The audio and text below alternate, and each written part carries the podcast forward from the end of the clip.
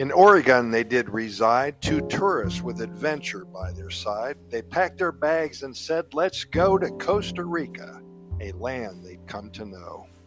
With a trusty map and GPS in hand, they hit the road ready to explore this foreign land. Through mountains high and valleys wide, they embarked on a journey filled with pride.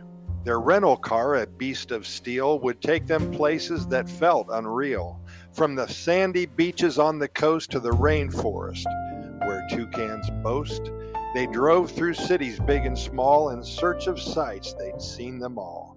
San Jose, Liberia, and Puerto Viejo, each destination made their hearts aglow. They laughed and sang with joys in their hearts as they passed by colorful markets and street arts. They sampled the flavors of gallo pinto and danced to the rhythm of marimba's tempo. In Arenal, they hiked to see the volcano's might, but found it hidden, cloaked in clouds so white.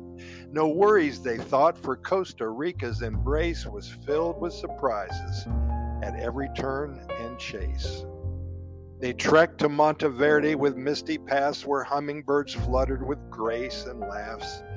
And in Manuel Antonio, the monkeys played, stealing their snacks as the tourists swayed.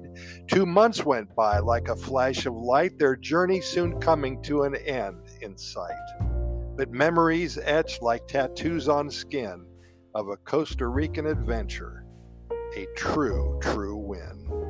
So raise your glasses, let's give a cheer to those tourists from Oregon, bold and clear, for they drove around Costa Rica far and wide and saw the entire country with laughter as their guide. Louise and Bill, thank you so much for sending that in. It sounds like you had a wonderful time in Costa Rica, and I know you're back in Oregon right now. You also said you were going to return in August. I'd love to meet you someday. Hey, thanks everybody for listening. We really appreciate it.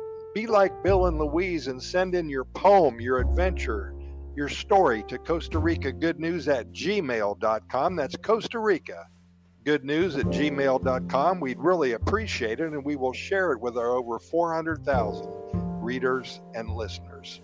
Also, take a look at our website, Costa Rica Good News Report.com lots of good links there to our YouTube video channel, to our podcast channel with over 3,800 episodes recorded already, to our hundreds of short stories, and so much more.